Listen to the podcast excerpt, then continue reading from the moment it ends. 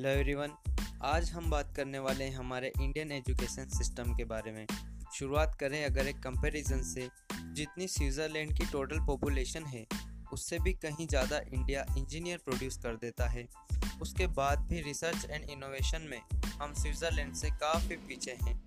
भारत को इंडिपेंडेंस मिलने के बाद ज़ीरो नोबेल प्राइज़ मिले हैं साइंस की फ़ील्ड में। वहीं यूएस को सौ से ज़्यादा मिल चुके हैं।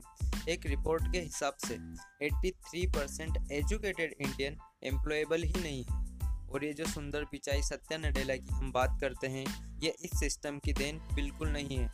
इंडियन एजुकेशन एक्ट 1835 आया, जिसके थ्रू अंग्रेज़ों को ऐसे लोग चाहिए थे जो चुपचाप डेस्क पे बैठे काम करें, सवाल ना करें, दिमाग ना चलाएँ और क्रिएटिव तो बिल्कुल भी ना हो।